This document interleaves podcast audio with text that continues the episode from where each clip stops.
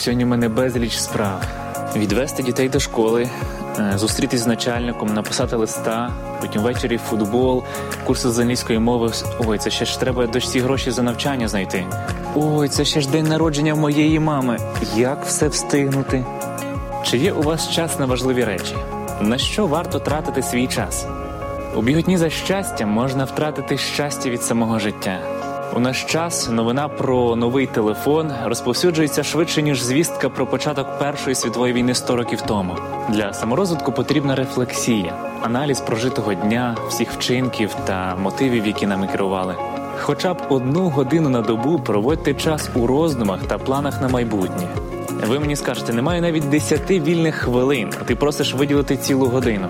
Не забувай, що я успішний бізнесмен чи менеджер. Говорити таке це те ж саме, що стверджувати, ніби у мене немає часу заправитись, тому я повинен добратись до кінцевого пункту якомога швидше. Адже пальне закінчиться, і рано чи пізно ви будете змушені це зробити.